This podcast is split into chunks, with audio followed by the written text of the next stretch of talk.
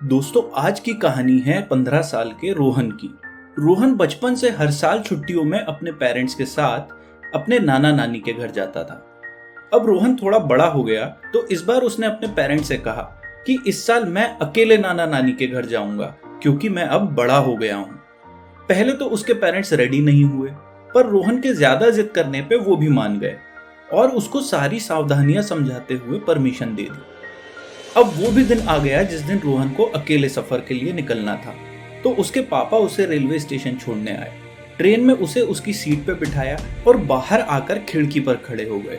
और एक बार और उसको फिर से सारी सावधानियाँ अच्छे से समझाई और उसे एक लिफाफा दिया और कहा कि अगर रास्ते में कभी भी डर लगे तो इस लिफाफे को खोलकर इसमें जो लिखा है वो एक बार पढ़ लेना। रोहन ने बड़े ही कैजुअली उस लिफाफे को जेब में रखा और कहा मुझे सब याद रहेगा, पापा। आप बिल्कुल चिंता मत करो। कुछ टाइम में ट्रेन को सिग्नल मिला और ट्रेन चलने लगी। दोनों ने एक दूसरे को बाय किया और ट्रेन स्टेशन से निकल गई। तीन घंटे बाद जैसे ही ट्रेन अगले स्टेशन पर रुकी तो एक लंबा, चौड़ा, भयानक सा दिखने वाला आदमी रोहन के सामने आकर बैठ गया। तो रोहन एकदम से घबरा गया।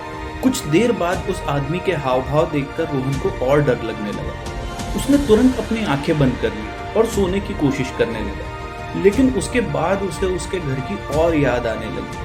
वो डर के कारण एकदम रुआसा हो गया। तभी उसके उस लिफाफे की याद आई। उसने जल्दी से लिफाफे को खोला और पढ़ने लगा। उसमें उसके पापा ने लिखा था, बेटा रोहन, आप बिल्कुल भी डरना मत। मैं इसी गाड़ी में बैठा हूँ और आपके बगल वाले कंपार्टमेंट में ही बैठा हूँ। जब डर लगे, मुझे तुरंत बुला लेना या मेरे पास आ जाना।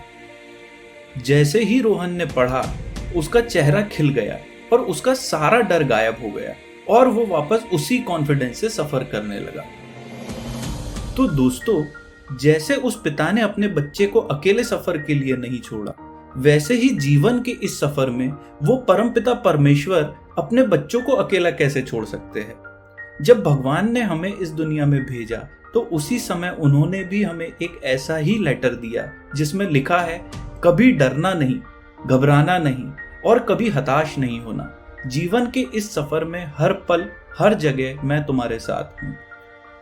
बस तुम सच्चे मन से मुझे याद करना, मैं तुरंत आ जाऊँगा। तुम सिर्फ़ अपने परमपिता परमेश्वर पर भरोसा रखना। तो दोस्तों, अगर आपको ऐसी शॉर्ट स्टोरीज पसंद आती है तो वीडियो को ज़रूर लाइक करें चैनल को सब्सक्राइब करें और वीडियो को ज़्यादा से ज़्यादा लोगों तक ज़रूर शेयर करें। Thank you